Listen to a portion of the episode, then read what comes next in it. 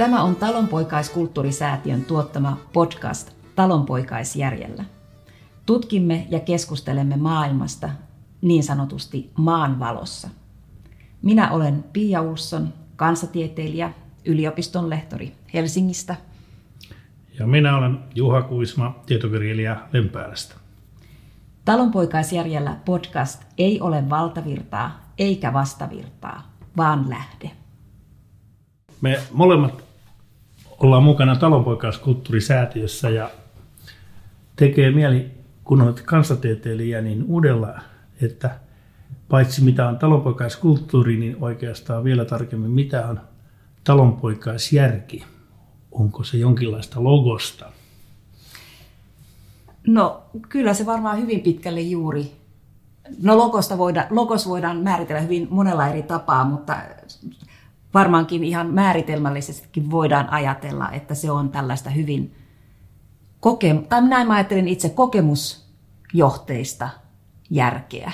Eli se rakentuu hyvin pitkälle siihen ihmisten kokemukseen ja ihmisten siirtämään kokemukseen.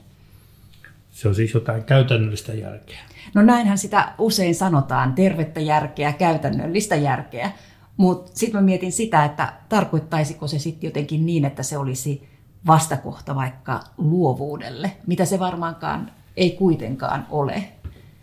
Ei varmasti ole yksi asia, joka omassa mielessä talonpoikaiskulttuurin järki liittyy, on, on tämmöinen tapa saada asiat toimimaan, korjata vaikkapa joku rikki mennyt kone tilapäisesti rautalangalla ja saada se asia tehtyä.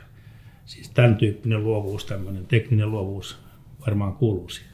Niin, ja niin, onko sitten estetiikka osa talonpoikaisjärkeä?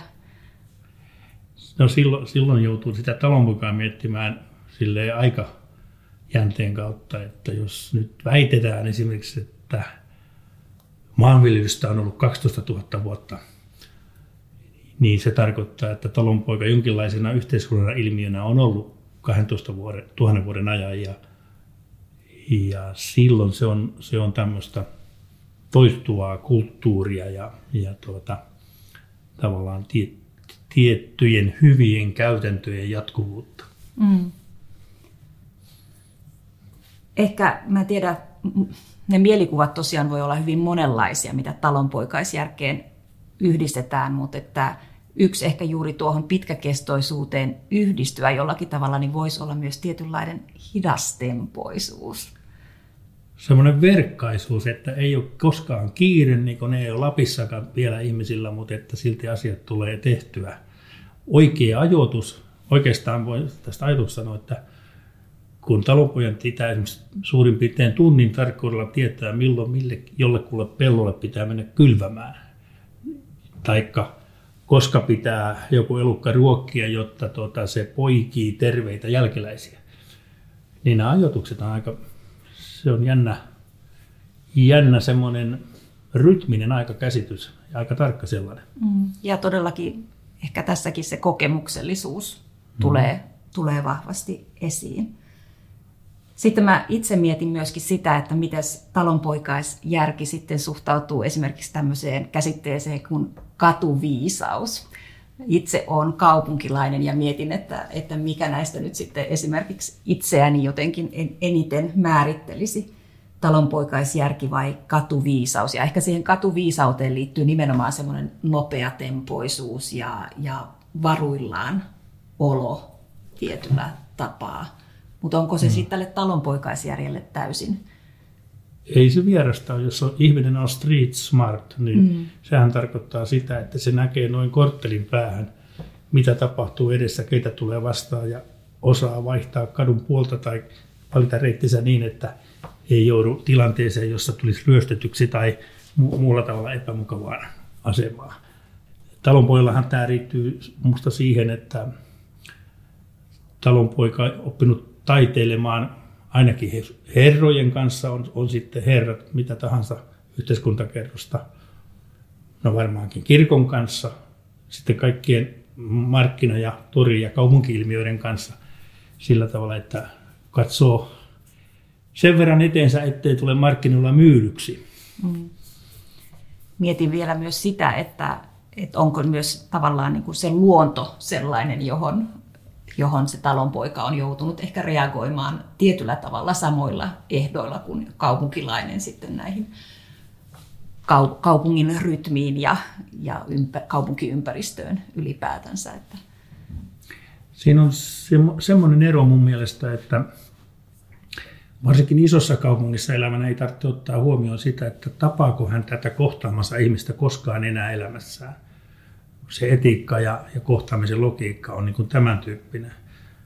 Mutta maalla, kylässä asuvan täytyy ottaa huomioon, että mä tapaan tämän ihmisen huomennakin ja elän kymmeniä vuosia tässä naapurina tuon kanssa ja siitä tulee toisenlainen niin kuin, niin kuin etiikka. Mutta jos luonto ajattelee, niin, niin luonnossahan on tämä, siinä on kaksi jännää asiaa, että luonnossa kaikki asiat toistuu vuodesta toiseen, mutta silti jokainen tapahtuma on erilainen. Ja, ja tota, se, on, se on tämmöistä jotakin tämmöistä niin kuin väljyyden kanssa elämistä, että, että on, se, on se tapahtuva olotila mitä tahansa, niin se talonpoika sen ikään kuin oman kokemuksensa ja perityn jonkinlaisen viisauden avulla pärjää siinä tilanteessa. Mutta luonnosta voisi sanoa vielä, että, että, siihen liittyy tämmöinen aika iso asia tästä. Saat kommentoida, mm. miten se menee, menikö oikein, että talonpoika kun on työnsä takia tekemisissä elollisen luonnon kanssa, eläinten, kasvien, no juu, pitää ne kivet ja mineraalitkin siihen lisätä, niin, niin sillä on semmoinen määritynlainen kokonaiskuva kosmoksesta. Ja, ja tota, siis niihin huomioon otettaviin asioihin sisältyy hyvin monenlaisia kerroksia olevaisuudesta. Ja nyt joskus mietin, että mahtaako kaupunkilaisella olla ihan näin monikerroksista kuvaa todellisuudesta, kun talonpuolella on pakko olla. Niin, ja sitten kuitenkin varmaan monilla meistä kaupunkilaisilla on kuitenkin niin kuin jollakin tasolla myös se talonpoikaisuus siinä omassa ymmärryksessämme mukana, että harvapa meistä on täysin irti siitä talonpoikaisesta perinteestä tai perinnöstä. Nyt mä tein sen virheen, että mä roolitin sut kysymyksessä kaupunkilaiseksi. Mikä oli vain oletus. Taisin jopa sanoa, että olen, olen kaupunkilainen, mutta sekin on yksinkertaistus. Tietysti olen, olen myös vahvasti maa, maaseutuun sitoutunut omassa elämässäni. Että, mutta ajattelen niin kuin yleisemminkin sitä, että, että siitähän oikeastaan tässä meidän ohjelmassakin kaiketi on kysymys, että pyritään niin kuin näkemään niitä talonpoikaisjärjen piirteitä niin kuin tässä meidän yhteiskunnassa laajemminkin. Eli se ei mm. ole vain jotakin, joka on siellä maaseudulla, vaan se on tässä ja nyt, missä ollaankin, niin, niin läsnä jollakin tasolla. Et miten me vaan tunnistetaan tavallaan ne ilmiöt, niin se on sitten oma kysymyksensä. No, tästä on ihan täsmälleen samaa mieltä. mieltä ja varmaan kesämökkikulttuuri ja kaikki, kaikki kesämökkiin liittyy, että miksei, miksei myös osa matkailusta niin on, on siis sitä, että ihminen palautetaan tähän, tähän samaan luonnonehtojen tilaan, jossa talonpoika noin niin kuin toimijana on päivästä toiseen. Ja, ja sillä tavalla ne, ne tot, se, joku, joku olemisen monipuolisuus ja olemisen runsaus siinä, siinä sitten vaikuttaa meihin. Ja se ei ole siis tosiaankaan niin kuin ammatista tai asuinpaikasta riippumaton. Mm, me kun Askarilla on tässä talonpoikaiskulttuurisäätiössä tämän uuden talonpoikaiskulttuurin mm. kanssa, niin, niin kysynpä nyt, että sanoppa nopeasti, mitä se uusi talonpoikaiskulttuuri on. No sehän on tosiaankin sellainen asia, mitä yhdessä ollaan pyritty ehkä jopa kartoittamaan tai, tai hahmottamaan. Et se ei varmaan ole mikään niin kuin yksiselitteinen asia, mutta et voidaan niin kuin nähdä ihan varmaan erilaisissa tavoissa ajatella jotakin sellaista, talon, mikä me yhdistetään talonpoikaisuuteen. Mutta sitten mm. varmaan myös monia käytäntöjä, jotka linkittyvät siihen tietyllä tavalla agraariin, kulttuuria, jota nyt tänä päivänä uudelleen tulee ehkä sellaisissa muodoissa, joita ei ihan ensi katsomalta edes osaa yhdistää välttämättä sinne talonpoikaisuuteen. Mutta meillähän on tullut erilaisia asumiseen liittyviä ratkaisuja, uusia ratkaisuja, joita on pohdittu, jotka kumpuaa sieltä talonpoikaiskulttuurista. Muun muassa kaupunkiviljely kai on ollut sellainen, joka me ollaan haluttu yhdistää myöskin tähän niin kuin talonpoikaiseen perinteeseen. Niin se jännä juuri tämä kaupunkiviljely sillä tavalla, että, että siinähän ei ole, näillä toimijoilla ei ole mun mielestä mitään suoranaista yhteyttä maatalouteen eikä talonpoikaiskulttuuriin, mutta juuri nämä olemisen ehdot ja kerrokset, joita siinä tavoitellaan, on kuitenkin samoja. Ja, ja tota, tämähän on jännää siis. Sehän on huikea näky, että tulevaisuudessa jokainen kerrostalo voisi toimia tavallaan samalla tavalla kuin joku kasvi. Että se kierrättäisi omat ravinteensa ja ottaisi mahdollisimman paljon aurinkoenergiaa ja siinä, siinä olisi vähintään osa asukkaiden ruuasta olisi viljelty jossakin kohtaa sen talon rakenteita, pintoja tai kattoa. Ja itse asiassa ei ollenkaan hullu ajatus, siis me voidaan sadan vuoden päästä olla kovin paljon lähempänä tämän tyyppistä kaupunkimaailman viljelyä ja, ja siis tavallaan siis talonpoikaisuutta. Mm. Joo, eli vaikka tavallaan halutaan tälläkin ohjelmalla tehdä näkyväksi menneisyyttä, niin itse asiassa se on hyvin vahvasti tulevaisuuteen katsovaa toimintaa myöskin. Mitä enemmän niin kuin ihminen elää uusiutuvista luonnonvaroista, sen lähempänä se jollain tavalla sitten on tätä talonpoikaisuutta, onhan sitä tietoinen tai ei, tai kiinnostaa tai ei, tämä mm. talonpoikaisuus. Ja jos nyt sanoo, että meidän tehtävä, mikä pitää ratkaista, on, että kaikki maapallon yhteiskunnat joutuu mahdollisimman nopeasti irtautumaan fossiilisista polttoaineista ja siirtymään jollain tavalla uusiutuvasta elämiseen, niin se kyllä tarkoittaa sitten jotakin, että, jotakin, että laajemminkin joudutaan kysymään, mitä on talonpoikaisjärki. Me tulemme tämän Talonpoikaisjärjellä podcastin, podcast-sarjan aikana tapaamaan useita eri taustoista tulevia henkilöitä, jotka opastavat meitä ymmärtämään niitä kaikkia eri ulottuvuuksia, mitä talonpoikaisjärkeen voidaan ajatella kuuluvan. Ja Juha, sinulla on jo ensimmäinen vieras tiedossa. Niinpä onkin. Hän on Jari Vesanen ja tunnettu siitä, että hän on siirtänyt Hirsitalon 600 kilometriä toiseen paikkaan. Mennään kuuntelemaan, mitä Jarilla on sanottavaa. Jarilla on paljon hienoa kerrottavaa. Tässä vieraana on Jari Vesanen, joka on siirtänyt pohjalaistalon keskelle Uuttamaata Sipooseen. Ja Jarihan tunnetaan hirsitaloharrastajien yhtenä keulamiehenä suorastaan, että aika moni tietää mikä on Varppula ja nyt olemme täällä Varppulan salissa hienojen patinoituneiden puuseinien piirissä ja, ja tosiaan hirttä on kaikissa muodoissaan tässä rakennuksessa aika, aika iso määrä.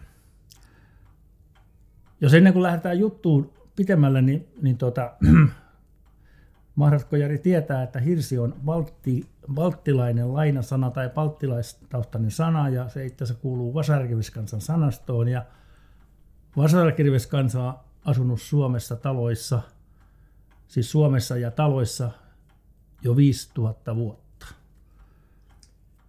No en itse asiassa tiennyt, mutta en toisaalta ole myöskään yllättynyt, että hirsi olisi balttilainen tai Pasarakirves kansan, kansan näin niin kuin lainasana, koska sen tiesin, että kirves on suomeksi kirves ja kirveellä on hirret tehty ja kirves on liettuaksi kirves. Ja nimenomaan Liettuossa löytyy nämä, nämä vanhimmat hirsitalon sanastot ja työkalusanastot ja muut. Että kyllä näin, näin se on. Tosin nyt vielä semmoinen täytyy sanoa tässä, että – kun tehdään hirsitalon kulmaa, niin sehän salvetaan. Ja salvamisen alkumerkitys on purra. Eli kun tehdään koirankaura salvos, niin se on ihan niin kuin sitä olisi tuommoinen jättiläiseläin purru siitä palasen ja sitten ne hirret voidaan nätisti laittaa sopivasti päällekkäin. Tämä ei ole näitä vasarkivesjuttuja, vaan tämä on ihan tätä itäisempää pyyntikansaa, jonka, joka myös on tässä meidän niin kuin kulttuurin alkujuurina. Mutta tota, sä oot nähnyt melkoisen vaivan. Tämä on jotain jo harrastusta suurempaa. Olet tämän hirsitalon siirtänyt Pohjanmaalta. Oikeastaan mikä tässä kiihottaa ja innostaa tässä rakennustyypissä ja tämmöisessä asumisessa? No, lyhyt vai pitkä? Pitkä tarina. Pitkäkin. I- ihanko alusta alkaen? Kerro vaan. Se, se on joskus ollut, koskahan se nyt on ollut, se on täytynyt 90-luvulla levillä tai sitä leviltä vähän pohjoiseen näin, niin tällainen Taivaanvalkeat niminen hotelli, joka on ollut siirretty tukkikämppä. No sie- siellä mä oon niin ensimmäisen kerran tiedostanut, jaa, että tässä on nyt vanhoja hirsiä, ja ne on tässä sen takia, että ne on siirretty tällaisena jostain muusta. Tämä on ollut siis metsässä tukkilaiskämppänä, nyt se on täällä hotellina. Ja tä- tässä, on, tässä on joku tunnelma, mä en, mä en niin tiedä mikä se on, tai ainakaan osannut siinä kohtaa sitä tiedostaa, mutta mä muistan pistäneeni merkille että tä- tällaisen hetken ja tilanteen. No siitä on sitten mennyt useampi vuosi, kunnes erilaisten sattumien kautta näin, niin päädyttiin tonne, eräät tuttavat oli Tuusulan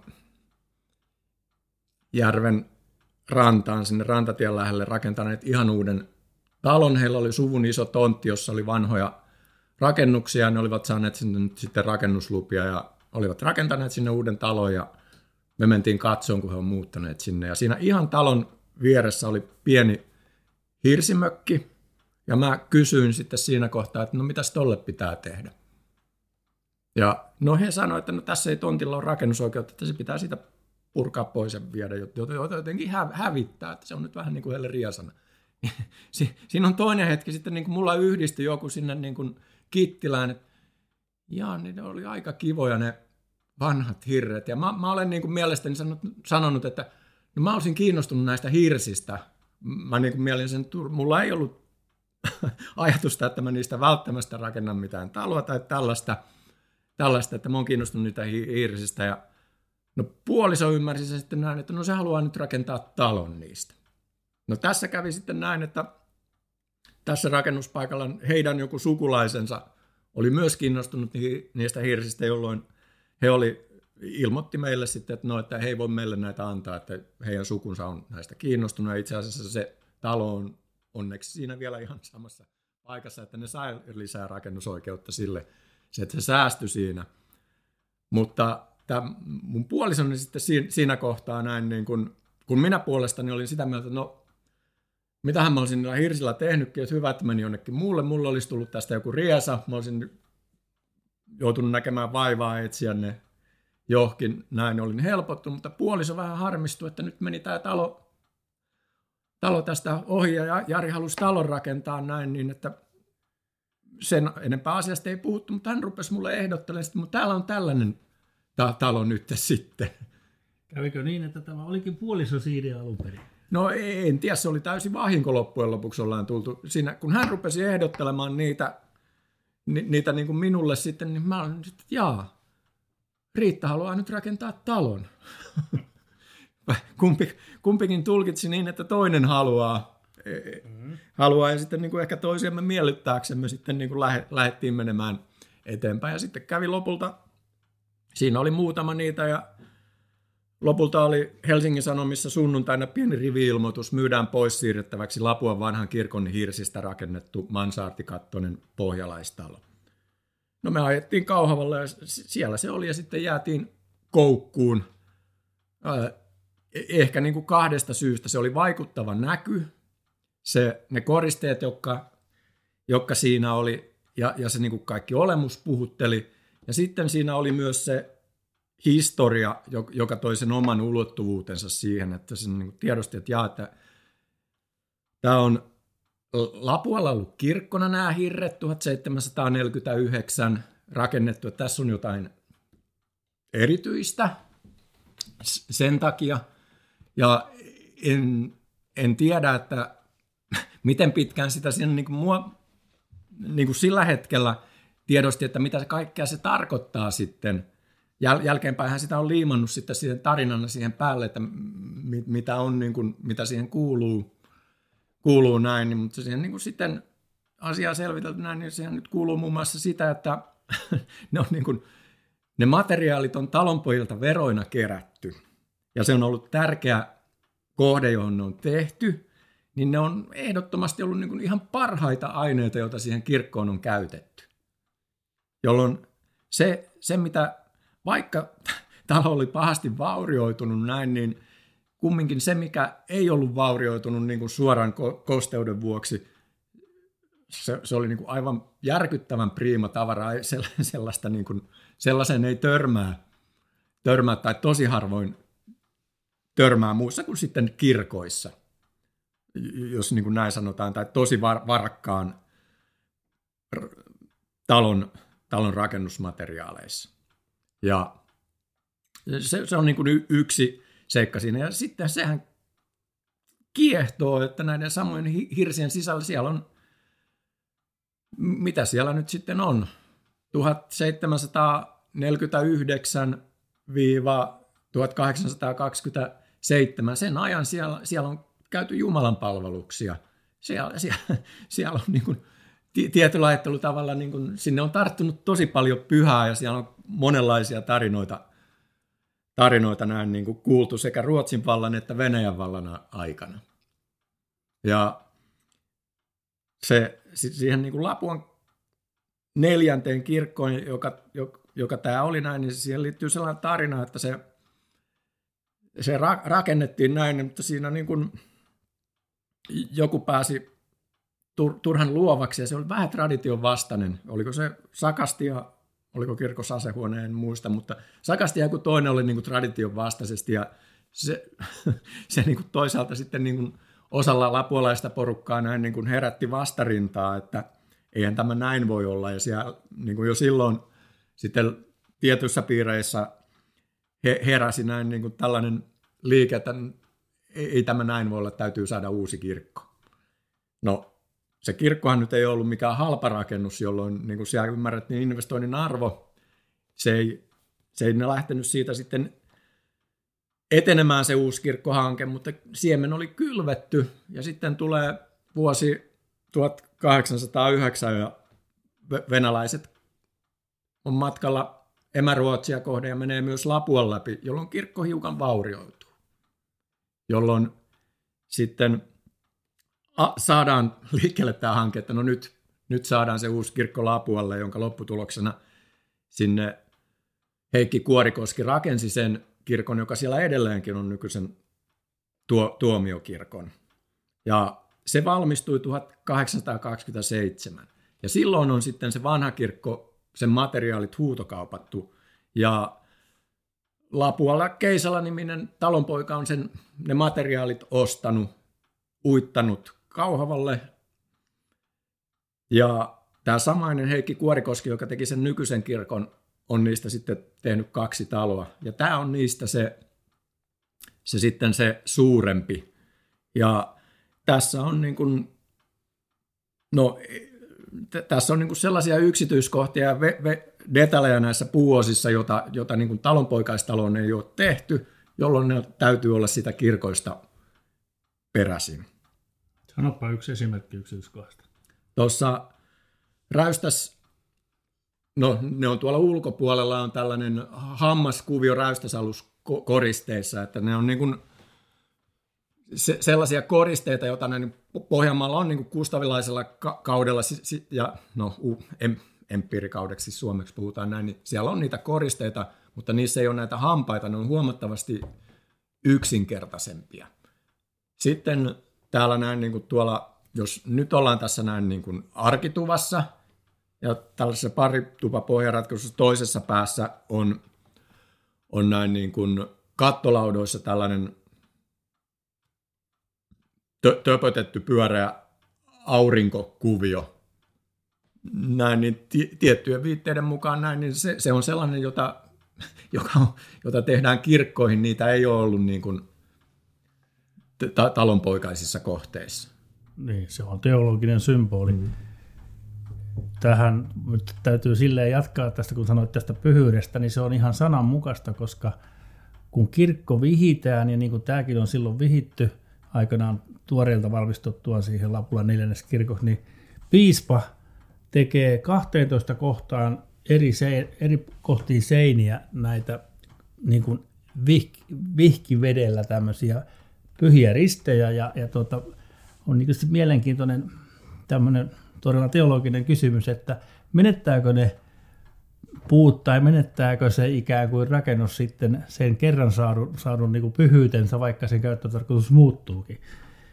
No, sitä, sitä voi miettiä, mutta, mutta tota, tähän sun mielikuvaketjuun, niin tämä piispa kyllä kuuluu, kuuluu sitten, sitten samoin kaikki ne varmaankin ne pikkuvihan jälkeiset tota, noin kuulutukset, mitä kirkkoherra sieltä pöntöstä lateli lapualaisille sellaista ja tällaista elämään liittyvää. No joo, me ja voidaan sitä vaan kuvitella. Mutta tota, sä löysit tämän lehdestä, Se oli sunnuntai Hesarissa saa rivi-ilmoitus, kun ainakin siihen aikaan nyt on nämä digitaaliset lehdet, että en tiedä onko enää, mutta silloinhan siellä oli ly- lyhyitä rivi-ilmoituksia. No miksi tämmöinen ylpeä pohjalaisomistaja luopui näin hienosta rakennuksesta? No si- siinä oli sellainen melko tyypillinen tarina, joka ilmeisesti niin kuin oli Suomessa 70-luvulla energiakriisin aikaan yleinen, että tämä on melko iso pinta-alaltaan ja erityisesti kuutioiltaan ja oltiin ehkä sitä mieltä, että liian kallis lämmittää, että nyt rakennetaan tällaisia matalia pienempiä lättähattuja, pienemmät lämmityskulut. Ja niinhän tässäkin siinä vieressä oli sellainen matala 70-luvun oma kotitalo, jossa, johon perhe oli sitten muuttanut. Ja tämä oli 70-luvulta asti ollut asumattomana. Ja si- siitä seurauksena sitten Jiirin kulmakatolla oli ruvennut jossain vaiheessa vuotamaan.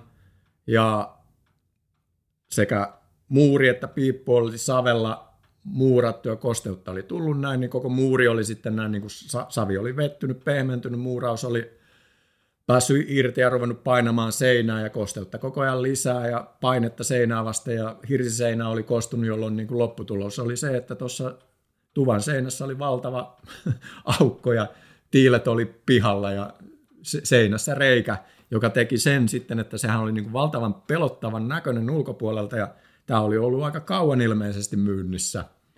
Ja se reikä siinä niin kuin pelotti ihmisiä. No meillä oli se onni sitten, että me ei, me ei niin kuin oikeasti juurikaan tajuttu rakentamisesta missään muodossa mitään. Me asuttiin Helsingin keskustassa Kampissa, Kampissa, mutta puolison veli oli siirtänyt hirsitalon – ja sitten näin niin kuin, no se, se, sehän pelot, pelotti, että sinulla on menty, mutta me oltiin saatu evästykseksi se puolison veliltä se, että ottakaa puukko mukaan ja törkkikää ikkunan alle, että jos siellä on kovaa, niin ei mitään hätää.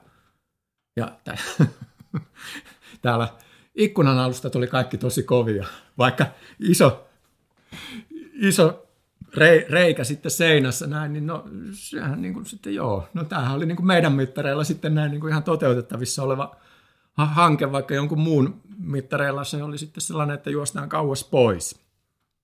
Ja niitä, joiden mittareilla sellainen, niitä, oli tosi paljon, koska tämä, tämä myyjä sanoi, että hän, hänellä on hänellä on tähän sitten urakoitsija, joka hoitaa koko sen siirtämisen, siirtämisen että se on niin kuin tosi vaivatonta. Ja sitten se tuli se urakoitsija paikalle ja pyöritteli päätä, että joo, että ai, on huonossa kunnossa, vaikeaa on, että hän tietää monta paljon parempaa taloa näin ja siirretään sellainen ja hän näyttää teillä. Sitten me ajettiin pitkin Pohjanmaalta ja hän näytti niitä taloja, jotka oli niin periaatteessa paremmassa kunnossa, mutta ei niissä ei ollut millään, ne ei puhutelleet tämän talon jälkeen yhtään millään tavalla, vaikka ne, ne oli niin kuin hienoja pohjalaistaloja nekin. Ja si, sitten sitä kierrosta siinä tehtiin, ja tämä urakoitsija oli vaan sitä mieltä, että ei kuin joku muu. Ja niin kuin, muistan senkin hetken, sinne ihmettelin, että no, miten, no eikö tästä nyt saa. No onko se nyt, eikö sä näe, miten tuolta niin nurkista tuulee läpi, että ei tästä tule mitään. Näin. sitten mä menin katsomaan niitä nurkkia ja jälleen tällainen hetki mä muistan, että no onhan tässä nyt niin vikoja, mutta yksi asia, mikä on varma, niin ei täällä kyllä nurkista tuule läpitte, jolloin niin, mitäs tämä, tai tuli sellainen epäluulo, että mi, mitä tämä, tai, tai tuli sellainen tunne, että nyt tämä urakoitsija tässä haluaa tämän minun taloni, tämä taloni näin, niin se tuli siitä sellainen reaktio, että no nyt tämä on varmasti hyvä, hyvä, koska hän on tätä mieltä, että ei, nyt ruvetaan viemään tätä jollain muulla tavalla läpi, mutta tällaista urakoitsijaa ei sitten vaan löytänyt. Sitten se meni siihen, että no nyt meidän on niin kuin itse palkattava tähän, tähän joku toinen urakoitsija. Sitten etittiin Etelä-Suomesta. Täälläkin oli näitä asiantuntijoita, jotka antoi lääkkeeksi sitten puskutraktoria ja vapaapalokuntaa. Muistan eräänkin, joka sanoi, että no hän käy siellä ja niin kuin antaa sitten arvio ja soitti siitä talon pihasta, että joo, no tehdäänkö nyt näin, että ootte, oottehan te näin niin kuin kusessa, että maksoitteko te tästä jotain jo, että eihän nyt voi tuonne mennä sisään, sehän on hengen vaarallinen, että te on huomannut, että ne seinät kaatuu ulospäin, että ei sinne voi mennä sisään, sehän romahtaa, siellä on niskat, niskat kat, katkennut, että ei, ei sillä, se, se pitää vaan polttaa, ei ole muuta lääkettä. Ja nyt jos me ollaan tässä asuttu tällä hetkellä 12 vuotta ja kattele tässä näin niin kuin tätä tupaa, näitä ikkunoita, ikkunoista sen huomaa näin, niin nämä seinät hän kaatuu edelleen ulospäin. Eli se ei ollut vika, vaan ominaisuus, jolloin silloin näin niin kuin 200 vuotta sitten tällaiset kansan rakennusmestarit olivat niin kuin havainneet, että millä saadaan niin kuin turvallisesti aikaan se, mitä nykyään arkkitehtit piirtää räystäättömiä, räystäättömiä taloja ja sen jälkeen on, on kauhia ongelma, kun sokkeli kastuu. No niin, mutta jos tehdään näin, että ne seinät on kaltevat ulospäin, niin siellä ei tarvita visuaalista räystästä, mutta se räystäsefekti siinä kivijalalla on edelleen olemassa. Ja tätä nämä näin niin kuin pelkäsivät sitten, sitten nämä meidän asiantuntijat. Ja no, meinas seinä tulla vastaan, mutta onneksi sitten näin niin kuin menin näitä, mm, tätä kattomaalausta näyttämään museovirastoon. Ja sanoin, että tällainen meillä nyt on tässä, mutta niin kuin siitä keskusteltiin, että on me vähän ongelma, kun ei oikein löydy tekijää tähän siirtämiseen. Sitten sanoin, että no soittakaapa Erkki Hiipakalla, että se on näitä tehnyt.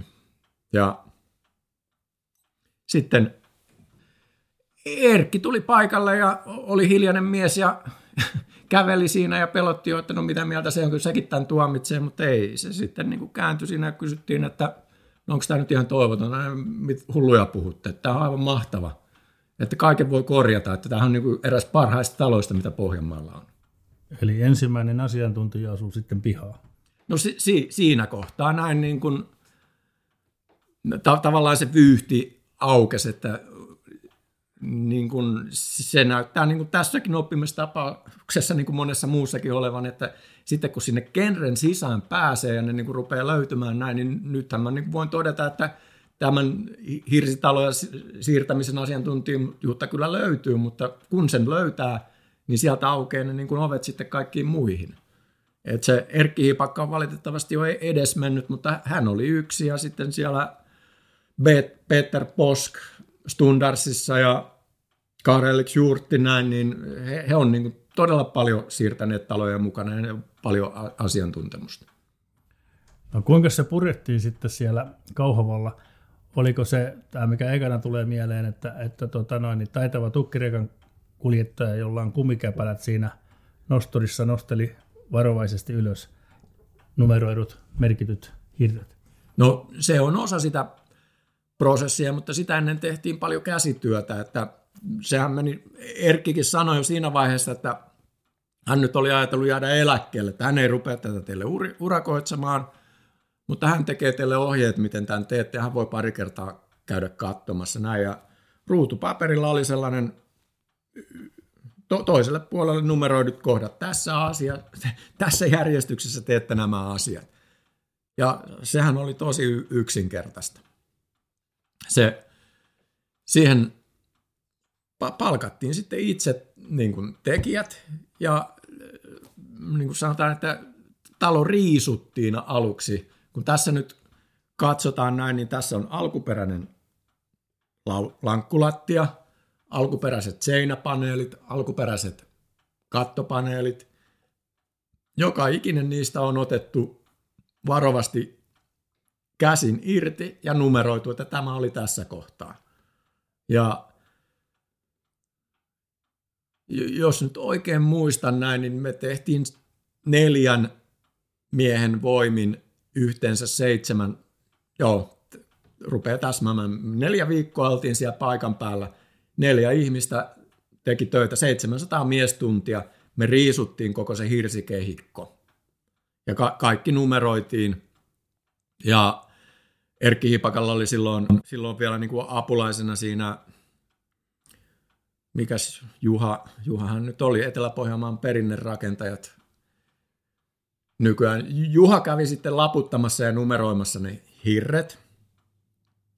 Hirret, ja sen jälkeen tuli kaksi hirsirekkaa, koska talo on niin iso, eli kummallakin puolella oli y- yksi rekka, ja kun hirret on limittäin näin, niin ne, niiden ei tarvinnut siirtyä, vaan ne vuorotellen nosti sitä, ja ne oli 12 tuntia paikan päällä, ja ne hirret oli sen jälkeen kasassa siinä sitten.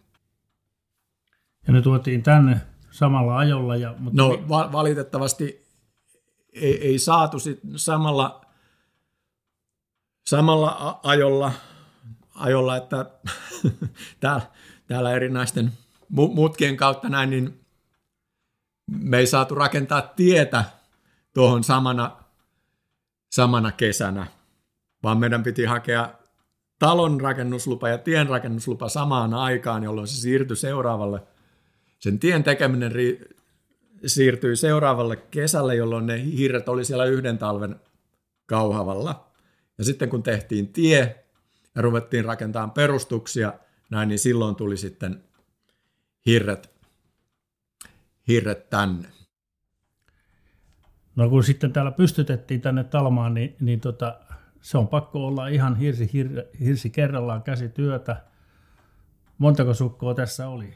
No tässä oli sitten, ko- kokoomassa oli vähemmän ukkoja, että siis yleensä ottaa näin niin kuin tällainen hirsitalon siirtäminen, niin kuin ihmiset puhuvat, että täytyy olla va- vaikeaa ja monimutkaista näin, niin, mutta ei se, jos ne on niin kuin 200 vuotta sitten näitä jo siirtäneet, sen aikaisella työkalulla, niin onnistuuhan sen nyt tänäkin päivänä. Meillä oli tuossa tossa noin niin kuin tällainen nykyajan ihanuus kuin torninosturi, mm-hmm. joka no, nosteli ne hirret siihen paikalleen. Se oli 500 tuntia sitten, kun, kun siihen, niin ja vielä 500 miestyötuntia, ja kun pääsääntöisesti oli kaksi tai kolme miestä, niin se niin kuin hirsien kokoaminenhan tuli sitten nopeasti. Se, näitähän voidaan koota parilla per, periaatteella tai ainakin kolmella näin. Niin kuin, parastahan on se, että se on niin kuin hyväkuntoinen kehikko, jota ei tarvitse korjata, jolloin se on vaan kootaan. No meillä nyt oli se iso hirsivaurio tuossa ja purkaessa paljastui, että se suurin vahinko tässä oli kumminkin tehty ihan ihmisten toimesta, että oli moottorisahalla yksi kantava seinä, seinä siitä sitten purettu pois, mutta, mutta näin niin kuin se, että kun hirsikehikkoa kootaan näin, niin korjataanko ne vauriot siinä kootessa vai kootaanko se kehikko pystyyn ja korjataan vauriot myöhemmin, myöhemmin näin. No, se meidän strategia siinä oli, että kehikko pystyyn, pressu päälle ja korjataan sitten. Ja näin me, näin me se tehtiin sitten. Me harrastettiin kesätöitä tässä ra- rakennuksessa pääsääntöisesti, että me, me silloin aloitettiin juhannuksena, juhannuksen jälkeen näin niin kuin aloitettiin perustusten valo, valu ja sitten viimeiset näin niin kuin pressut viritettiin päälle itsenäisyyspäivänä. Ja sitten pidettiin kesä- tai talvitaukoa ja sitten jossain vaiheessa näin niin kuin seuraavana vuonna se, nyt muistan Juhan sukunimenkin, Juha Kivimäki oli siinä vaiheessa perustanut tämän firmansa Ja hän oli kerännyt porukan, jossa oli, oli näin niin kuin restauroijia se, Seurasaaresta ja he sitten korjasivat nämä hirsivauriot. Mistä se korvaava hirsi saatiin, jolla oli 200 vuotta ikää? Ja... No se, se sattui nyt, musta niin kuin tietyltä osalta tuntuu, että mä olen sinne kauhan suuntaan pieni pahan tekijä, kun mä olen kaksi hienoa taloa sieltä purkanut, mutta siellä oli to, kahden ja puolen kilometrin päässä oli toinen talo tyhjillään, joka oli myös myynnissä. Ja hienoahan tässä nyt tavallaan on se, että ne oli niin kuin velje, veljesten talot olleet siinä aikana, kun tämä talo oli ra- rakennettu. Näin, että niissä oli tiettyä yhteyttä. No se oli siinä myynnissä ja me saatiin se siitä sitten purkaa varaosiksi. Mitäs, kun sä niin kun olet tämän, voidaanko sanoa, Hirsitalon rakastaja siinä mielessä, että sä, sä harrastat sitä niin kuin täydellä sydämellä, niin, niin tota, mutta, mutta siihen sisältyy tietenkin se, että kaikkea ei osaa, mitä, mitä rohkenee tehdä. Ehkä näin voi sanoa. Joutuu joskus rohkenemaan enempi kuin oma tieto riittää, mutta mitäs, kysytään nyt näin, että mitä oivalluksia sulle tuli tässä rakentamiseen ja myös sitten siinä korjaamisen vaiheessa ennen kuin rupesitte asumaan tätä? No, ta, ta, no se oppimistarinahan siinä nyt on niin kuin periaatteessa sellainen, että se ensimmäiset rakennuslupakuvat, joita haettiin, näin, niin kuin tässä oli näitä vaurioita, näin, niin se oli lähinnä nyt jotain, että tehdään nyt tästä jotain, mitä tuosta saa aikaiseksi. Tuolla toisessa päässä, tämä on 10 metriä korkea rakennus kivialasta harjaan, niin oli se sellainen moderni ajatus, että sitä saa vallan upean modernin sellaisen korkean avonaisen tilan. Ensimmäiset rakennuslupakuvat mun mielestä oli tällaiset. No sitten kun tätä ruvettiin purkamaan, siinä oli se niin kuin silmille tuleva näin niin kuin iso vaurio, mutta kun tätä riisuttiin, niin se mikä sieltä paljastui, niin oli koko ajan parempaa ja parempaa, ja se paljastui, että tämä on niin kuin, ensinnäkin tämä, tämä on niin aivan valtavan hienoa puumateriaalia, ja sitten mulla on kone puolen diplomi-insinöörin koulutus, jolloin mä nyt jotain tajuan koneista. Ja siinä purku vähän niin kuin, niin kuin se, se niin kuin valtava oivallus siitä, että näillä ratkaisuilla kaikilla on joku tarkoitus, miksi nämä on tällaisia. Kuten esimerkiksi tämä, että ne seinät kaatuu hmm. ulospäin. Joo, okei, okay, tämä on niin kuin kaunis, komea talo. Ja yksi osa sitä kauneutta ja komeutta on tällainen havainto, että no te, tämä voi toteuttaa näin. Ja sitten kaikki nämä eri, erilaiset niskat ja hormirakenteet, näin, niin se oli niin kuin valtavan palkitseva oppimuskokemus siinä, niin kuin tajua, että hetkinen, tämähän on niin kuin kone, jossa on niin kuin tällaiset funktiot, ja tämän osan tarkoitus on tällainen. Ja siinä on niin kuin jotain, no se on ollut oppimis, ko- kokemus, jonka näin niin kuin oppi tässä vaiheessa näin niin kuin, niin kuin yksinkertaisesti oli se, että olisi pitänyt tehdä kaikki ihan niin kuin ne oli tehty. Kun on, on oppinut sitten ja ymmärtämään myöhemmin näin niin kuin välipohjat esimerkiksi tuossa noin, niin siellä, siellä näin niin kuin, se, se rakenne, joka siellä menee, siellä on sellaiset pitkät niskat, jossa on lovet, sitten on valtavan paksut lankut, jolla ne niskojen välit on täytetty, niiden päällä oli, oli näin niin kuin tuohi, laatat ja tuohilaatan päällä oli hiekkaa ja, ja sitten sen hiekan päällä oli multaa eristeen. Ja no, sen hetkinen näkemys siitä sitten oli se, että no tänne tulee selluvillaa eristeeksi. Tämä on niin kuin, tällä hiekalla ja mullalla ei ole niin kuin mitään virkaa, että miksiköhän se on nyt siinä ollut näin. Ei me keksitty sitä jossain vaiheessa, että no onko se hiekka ollut siinä sen takia, että se, se näin niin kuin on painanut sen, sen näin niin kuin rakenteen nopeammin kasaan. No sitten on selvinnyt sen, se, että no, se ei ehkä ollut se paino, paino siinä se, vaan se hiekka osaltaan näin, niin kuin, ensinnäkin se olisi ollut äänieriste, sitten se sitoo kosteusvaihteluita, vaihteluita ja se varaa lämpöä. No se nykyaikaisempi tapa niin kuin ehkä tehdä sama rakenne olisi ollut niin kuin lappaa sen hiekan tilalle savea, jolloin se savi on niin kuin ihan tieteen voimalla nykyään havaittu tälle niin kuin erittäin hyväksi rakennusaineeksi. Se on niin kuin tietyllä tavalla antibakteerinen. Sen niin kuin kosteuden sitomisen luovuttumusominaisuudet on aivan niin kuin erinomaiset asumiskäytössä. Ja niitä on sellaisia vanhoja rakenteita, jossa niin kuin se, missä tässä oli hiekkaa, siellä on savea.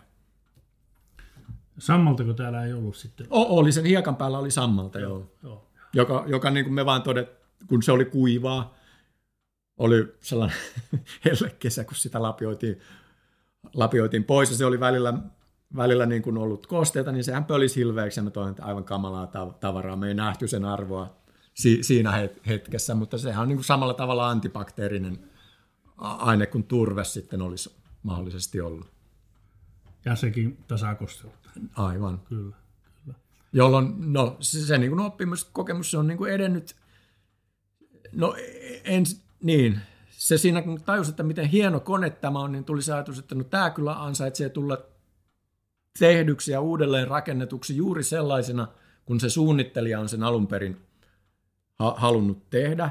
Ja siihen on sitten pyritty välillä ehkä niinkin, että se on sitten mennyt ni- niissä puitteissa kuin mahdollista äärimmäisyyksiinkin. Mutta sillä on myös niin kuin arvonsa näin, että jos me katsotaan nyt tässä tilassa näitä lattialautoja, seinäpaneeleita, kattopaneeleita, näin, niin me voidaan havaita, että niissä on tällaisia vaaleampia kohtia, jotka on uutta puuta tai va- vanhaa puuta, ne on pa- paikattu. Se on mennyt siihen, että se moderni tapa olisi ehkä se, että tässä laud- laudassa paneelissa on vika, poltetaan se, mutta me ollaan otettu altta tai jyrsin ja otettu se pehmeä pois ja sovitettu siihen korvaava pala, jolloin on näin niin kuin suurin osa sitä puumateriaalista, jolla on se historia siellä, jolla on vanha arvo, joka me nähdään arvoksi näin, niin se on tallella. Ja se, sa- samalla tavalla mun äitihän oli ihan kauhuissaan, kun se ensimmäisen kerran kävi, kävi siellä katsomassa, mikä se on. Nyt hän ymmärtää jo tässä vaiheessa, mikä tämä arvo on, mutta niin kuin se, hän, hänen kommenttinsa esimerkiksi näistä lattialaudoista, joka oven edessä tuossa porstuan puolella, jos on seitsemän senttiä paksu lankku, on kulunut sen niin kuin keskelle tapin kohdalle, että sitä yli puolet on kulunut askelluksen kautta pois, niin minun mielestäni se arvo juuri siinä, että se on niin kuin askeltamalta kulunut pois. Siinä näkyy se, että siitä on niin kuin kauan kuljettu. Niin mun äidin ensin kommentti oli, että no ehkä tostakin nyt jotain saa, jos sen kääntää ja höylää. Joka, joka sekin on, niin kuin, onhan niitä käytetty näin, uusi on käytetty, että siitä olisi tullut uuden näköinen sitten, mutta mun näkemyksen mukaan se arvo on juuri siinä vanhassa ja kuluneessa pinnassa. Kehtaako sanoa, kaduttaako sinua joku, joku yksityiskohta tai, tai joku, joku juttu tässä kuulijahan saattaa siitä oppia? Niin, se, me oltiin niin kuin hyvin pa- paljon vaikutukselle alttiita. Siitä tosiaan ei tiedetty rakentamisesta yhtään mitään ja ka- Kampista Helsingistä muutettiin. Se, me otettiin sellainen vaikutus siinä, siinä erässä vaiheessa, että sanottiin, että kellari, on niin kuin, kellari kannattaa tehdä. Ja me hieman suuruudeksen hullussaan sitten, tämä talohan on 21,5 metriä pitkä ja 8,5 metriä leveä, eli pohja on noin 180 neliö, niin me tehtiin koko suuri kellari, joka on sitten, se on ehdottomasti työläin ja kallein osa tässä, tässä rakennuksessa – ja varmaan saattaa olla, että joku, joku joskus näin niin kuin kiittää siitä, että se, se ollaan tehty. Ja siitä on ollut se etu siinä kohtaa, että me, niin kuin että me saadaan nämä niin kuin hirsi kehikon alueet, me saadaan ne, se ajoi sitä asiaa, että me saadaan ne mahdollisimman sellaisiksi, kun ne on alun perin ollut, että meidän ei tarvitse tehdä kylpyhuoneita tai saunoja, kodinhoitohuoneita tähän hirsikehikkoon, että me voidaan tehdä ne sinne kellariin, ja niin niin ne on sinne, sinne sitten piirretty. Tällä hetkellä se näkemys on, että tämä talo yksinään ei ole mitään. Se on niin kuin Orpo Piru siinä keskellä tonttia. Se, se näin niin kuin, juttu ei ole se talo, vaan se juttu on se pihapiiri. Se talo tarvitsee siihen rinnalleen enemmän rakennuksia, joihin se viittaa ja siitä syntyy se pihapiiri. Eli tällä hetkellä ne tilat, joita me suunniteltiin tuolle kellarin, mä ehdottomasti suunnittelisin ne piharakennuksiin. Pihasauna, kodinhoitohuone tai joku tällainen verstas, mitä siellä nyt tarvitaan näin piharakennuksiin niin, että syntyy pihapiiri. Ja tähän on tulossa, tähän on tulossa ajan mittaan pihapiiri. Kyllä tähän pihapiiriä edelleen ra- rakennetaan siitä syystä, että on havaittu, että se tarvitaan siihen, että se, se niin kuin virhe ehkä tässä kohtaa on se, että jos ei olisi kellaria, niin se saattaisi se pihapiiri olla. Yksi juttuhan näissä hirsitaloissa on siis sitten vanhojen talojen pelastaminen, niin kuin tämäkin on pelastettu tavallaan sillä, sillä, sillä tavalla. Mutta sitten, jos kysyy näin, että pidätkö mahdollisena, että uusilla ihan sitä varten suunnitelluilla moderneilla hirsitaloilla olisi joku rooli kaupungeissa, koska onhan tässä nyt jotakin ihan hirressä itsessään jotakin varsin erinomaista ja itse asiassa alun perin suomalaiset kaupungit on ollut hirsitalokaupunkeja, nyt vaan on sitten menty muihin materiaaleihin. Mutta pidätkö mahdollista olisi ehkä kehitettävissä tämmöinen kaupunkihirsitalo-konsepti?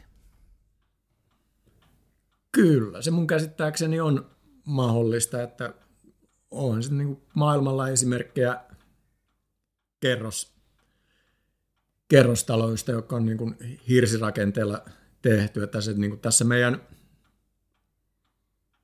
suomalaisessa puun arvoketjussa, jos näin sanotaan näin, niin haasteena näyttää olevan se, että, että näin, niin siinä ei ole sellaista osaa, joka näin niin kuin lajittelisi sen rakennuspuuksi kelpaavan kovan kovan puumateriaalin, eli jos sä tällaisesta kuluttaja- tai ammattikaupasta, miksi sitä voi sanoa näin, niin kun tilaat puutavaraa, niin sulle tulee puuta, joka on määrä mitassa, mitat on se, mitä on luvattu, mutta se laatu vaihtelee tosi paljon.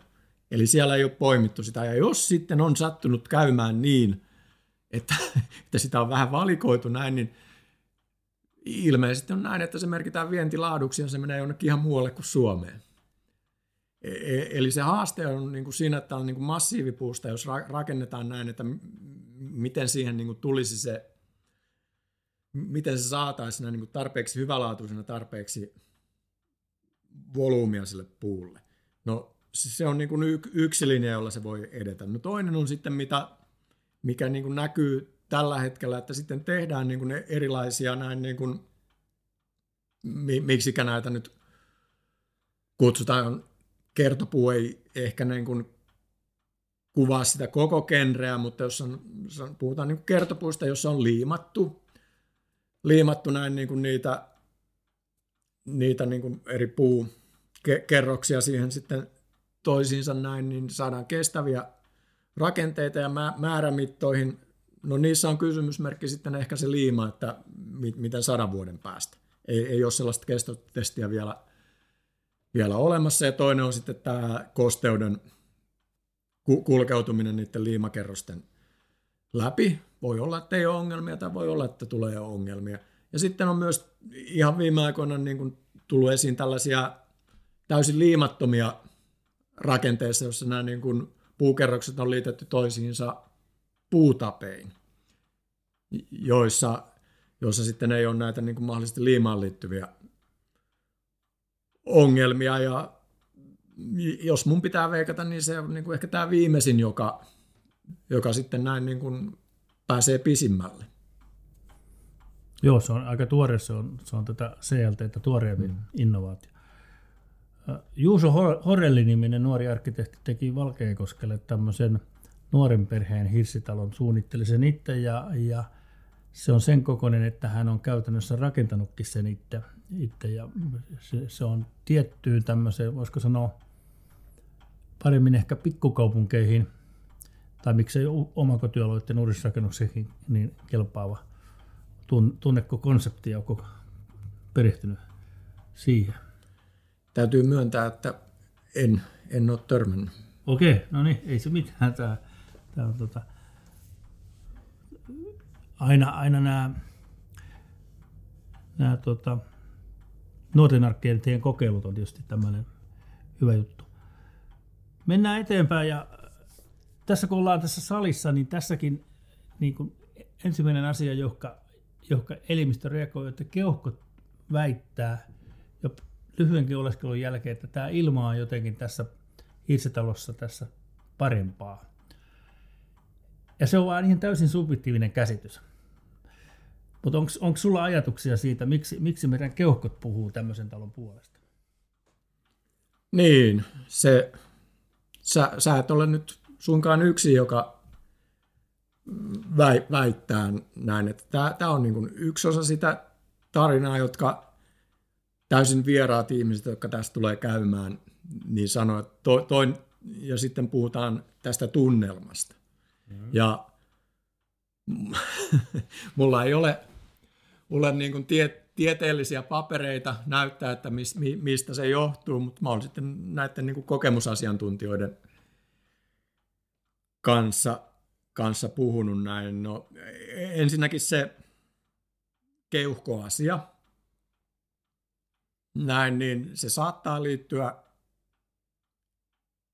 ilman kosteuteen, joka, joka täällä, täällä sitten vallitsee. Että tässähän on painovoimainen ilmanvaihto. Sitten tämä, tämä näin niin kuin seinät on, on niin tällaista y- yksiaineista massiivirakennetta, joka ilman kosteudesta sitoo ja luovuttaa ko- kosteutta näin niin kuin sitten omalla tavallaan ja tasaa, tasaa sitä ilman kosteutta. Ja jos nyt yksinkertaista, niin se tarkoittaa sitä, että tätä ilmaa ei ole koneellisesti ku- kuivattu, vaan se nyt niin kuin sitten tähän vuoden aikaan, kun tätä tehdään näin, niin se, se näin niin kuin ulkonakaan ei ole niin kuin hirveän, niin kuin, jos olisi paukkupakkaset, niin ulkoilmahan olisi tosi kuiva, joka saattaisi sitten vaikuttaa tähänkin, mutta pääsääntöisesti, jos ulkona ei ole pitkään paikkupakkasta näin, niin tää, täällä on sellainen niin kuin le, lempeä hengitysilma. Sitten jos mennään niin kuin tähän toiseen aspektiin, tähän tunnelmaan, niin mä, mä, mä en nyt ole mikään niin kuin feng shui uskovainen tai perehtynyt, mutta mä olen nyt ollut havaitsevana sen, että siellä idässä on näin ollut kulttuuria niin kuin tosi pitkään ja niillä on ollut niin kuin monien sukupolvien ajan aikaa tutkia eri asioita empiirisesti. Ja ne on ehkä havainneet, että jotkut asiat toimii jollain tavalla.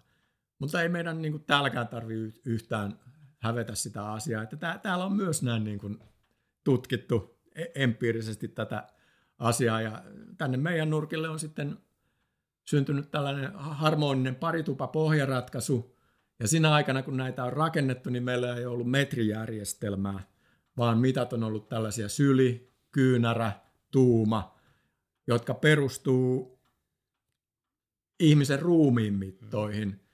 Ja siitä, kun sitä rupeaa, rupeaa tutkailemaan näin, niin päästään tällaiseen kultaiseen leikkaukseen ja tutkii edelleen näin, niin voidaan todeta, että siitä syntyy monia asioita, jotka miellyttää ihmissilmää jolloin nämä niin kuin mitat, joita tämän aikakauden rakennuksissa ja tässäkin on, ne perustuu niin kuin pääosin tähän kultaiseen leikkaukseen.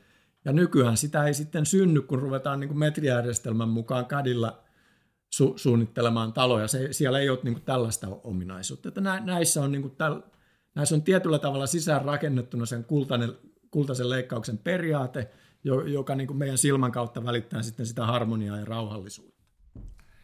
Eli jos Leonardo da Vinci olisi oleskellut Suomessa tai Ruotsissa tai Pohjoismaissa yleensä, niin hän olisi no, yhtenä suurena havaintona varmaan tehnyt tämän, että nehän on tehty kultaisen leikkauksen mitoilla. Näin muuten sanoo vanhat äijät, että se on niin kuin rakennuksen äh, korkeuden ja leveyden suhde, suhde seuraa tätä lakia ja 13 hirttä. Vähän sitten, jos on isompi talo, niin hirret on isompia, jos on pienempi mökki, niin hirret on pienempiä ja, ja usein ihmisetkin ovat pienempiä, mutta että kaikki on niin kuin tällä tavalla kultaiseen leikkaukseen perustuvaa. Eikö olekin harmi, että tätä funktionalismia ja kaikkia näitä juttuja, mitä hirsitaloon sisältyy, ei ole tutkittu kauhean paljon. Toivoisin, että se harmittaisi sua. Joo, kyllä, kyllä se, se, se on harmi. Harmi, että ei se, näitähän on näin niin kuin, no e- esimerkiksi tämä niin kuin, otetaan pohjalaistalon visuaalinen olemus, jos sinne menee paikan päälle ja katsoo niitä vanhoja taloja, niin suurin osa ihmisistä toteaa, että ne on visuaalisesti miellyttäviä. Sitten voidaan ruveta etsiä talotehtaiden perinnetalomalleja, jotka sanoo, että nämä on perinnetaloja. No, se, se niin kuin näkee heti, että ne ei ole mitään verrattuna näihin, johtuen ehkä juuri tästä metrijärjestelmällä. Olen nyt vasta niin kuin kuukauden sisällä nähnyt ensimmäisen niin kuin tällaisen uuden rakennuspiirustelun, joka yhtään näin niin kuin muistuttaa vanhaa rakennusta mittasuhteeltaan. Ja sekin johtuu siitä, että se on suunnitellut sellainen pariskunta, joka on siirtänyt vanhan pohjalaistalon ja niin kuin perehtynyt sitä kautta, niin kuin ruvennut miettimään, no mikä tässä on, että ei, kun tässä se, mitä he tekevät työkseen, että miksi siitä ei näytä syntyvän samanlaista jälkeä. Ja he on nyt rak, rak, rakennussuunnittelu Viitgreen Kitinojalla, Kitinojan Pernekylässä asuvat näin. He on, nyt niin ruvenneet oikeasti näkemään vaivaa ja menemään sen, todennäköisesti sen metrijärjestelmän taakse kun nyt ilmastoasiat on kauheasti ja syystäkin ajankohtaisia ja, ja tuota Suomessa halutaan suosia puurakentamista kaikissa muodoissa, vaikka vielä ei oikeastaan valtio ei ole ymmärtänyt, mitä se ehkä tarkoittaa. Mutta kuitenkin se tarkoittaa siis, siis sitä, että me tarvitaan tapoja sitoa hiiltä ilmastosyistä moneksi sadaksi vuodeksi pitkäaikaisiksi jaksoiksi. Oletko laskenut, kuinka paljon hiiltä tämä tämä rakennus sitoo. Se, jos sulla on käsitys siitä puumassasta, niin se varmaan tulee aika, aika helpolla tavalla. No, en ole laskenut, jos olisi tullut etukäteisläksyt näin, niin olisin saattanut jopa laskea, laskeakin sen vähän aikaa sitten näin, näin niin kuin sen, että kuinka monta puuta tarvitaan yhteen öljytynnyriin, tynnyriin, mutta en nyt muista sitäkään, mutta jos niin kuin lähdetään tälle ke- keskustelupolulle tähän näin niin kuin ilmastokysymykseen, niin siinä on niin kuin, hirsitaloissa nyt on niin kuin kaksi uraa havaittavissa, on tämä niin kuin, josta voi tulla volyymiratkaisu, joka on niin kuin uusien hirsitalojen rakentaminen uudesta puumateriaalista. Siinä voidaan niin kuin saavuttaa ihan merkittäviä volyymeja. Ja sitä kautta näin niin kuin sitoo hiiltä. Ja to, toinen ura sitten on tämä näin niin kuin, mä aina niin kuin noin aina, mutta kovin usein näin niin kuin naureskelen itselleni näin, niin kuin, kun puhutaan kiertotaloudesta ja miten se, se niin kuin ratkaisee asioita ja ollaan sitä mieltä, että nyt ollaan keksitty jotain uutta ja mullistavaa. No, tämäkin viisaus on näin niin kuin täällä ja monessa muussa paikassa näin niin kuin ehkä, ehkä näin niin kuin tiedossa jo aikoja sitten, mutta e-, erityisesti tässä suomalaisessa rakennustavassa, että kun rakennuskanta pääosin ollut näitä, näitä, näitä hirsitaloja näin, niin jokainen niistä on ollut vähintään kerran siirretty. Ne on, eli käytetty uudestaan, että ne on rakennettu siellä, ne kehikot siellä metsässä, missä ne puut on, ja sen jälkeen siirretty sinne ensimmäiselle rakennuspaikalle, jos ne on rakennettu ennen isojakoa, niin sitten ne on siirretty toisen kerran siitä kyläkeskuksesta sinne pellon, oman pellon, pellon viereen. Ja no, mitä muutakaan se on kuin kiertotaloutta. Ja sitähän voi niin kuin edelleen harjoittaa. Että, eli jos tuolla on niin kuin vanha käyttämätön hirsirakennus ja se siirretään uudelleen asuinkäyttöön näin, niin no onhan se kiertotaloutta parhaimmillaan. Se, se, täsmennetään kiertotaloutta ja biotaloutta, mm. että molemmat näkökohdat. Semmoisenhan voi mittaluokkana heittää, että jos keskimääräinen tämmöinen isompi omakotitalo on 40 tonnia hiiltä sitova, niin tämä on ehkä kaksinkertainen, niin, niin tämä on nyt vähintään 80 tonnia hiiltä, mitä tässä koko ajan sidotaan ja on, on tietysti sidottu jo 200 vuoden ajan. Katsotaan ympärille vielä, tota, tässä on tätä aukeeta ja, ja vähän taitaa vilahtaa golfkenttää, kenäkin tullessa olin tunnistavina, niin, niin täällä on tämä, tämä tota, idea tästä siirtokelpoisten hirsitalojen alueesta. Mitä sille kuuluu? Joo. Sipoon kunnan suuntaan sitä on ehdoteltu viime aikoina talois, talonpoikaiskulttuurisäätiön toimesta. Eli kyseessä on tällainen ajatus, että kaavoitettaisiin tietty alue, jossa sitten rakennustapana olisivat pelkästään perinteiset hirsitalot pihapiireineen, niin kuin tuossa aikaisemmin, aikaisemmin puhuttiin, eli rakennukset sijoittu sen tontin reunoille eikä siihen keskelle. Tä, tässä kohtaa näin niin kuin voisi kyseessä olla nämä vanhat siirretyt hirsitalot tai sitten uudistuotanto, sikäli kuin siinä olisi vanha esikuva ja se tehtäisiin perinteisin menetelmin, että tämä niin kuin perinteisten menetelmien ylläpitäminen uudistuotannossa se on, se on tietty tapa harrastaa, harrastaa näin niin rakennussuojelua siinä mielessä, että nämä työtavat pysyy, pysyy hengissä. Ja nyt jos eletään maaliskuuta 2019 näin, niin tämän vuoden puolella on viimeksi Sipon kunnan virkamiesten kanssa asiasta keskusteltu ja se heidän näkemys on, että tämä alue olisi tulossa tänä vuonna Sipoon kaavoitusohjelmaan ja ohjelma pitäisi vahvistaa tässä tämän kevään aikana. Ja vielä se ei poliittisessa päätöksenteossa ollut, ollut mutta toivottavasti tässä ko- kohta puoliin. Kiitoksia. Tämä oli siis Talonpoikaiskulttuurisäätiön tuottama podcast. Seuraavalla kerralla Pia Olsson haastattelee Laura Kolpea ja jännittävää kuulla mistä.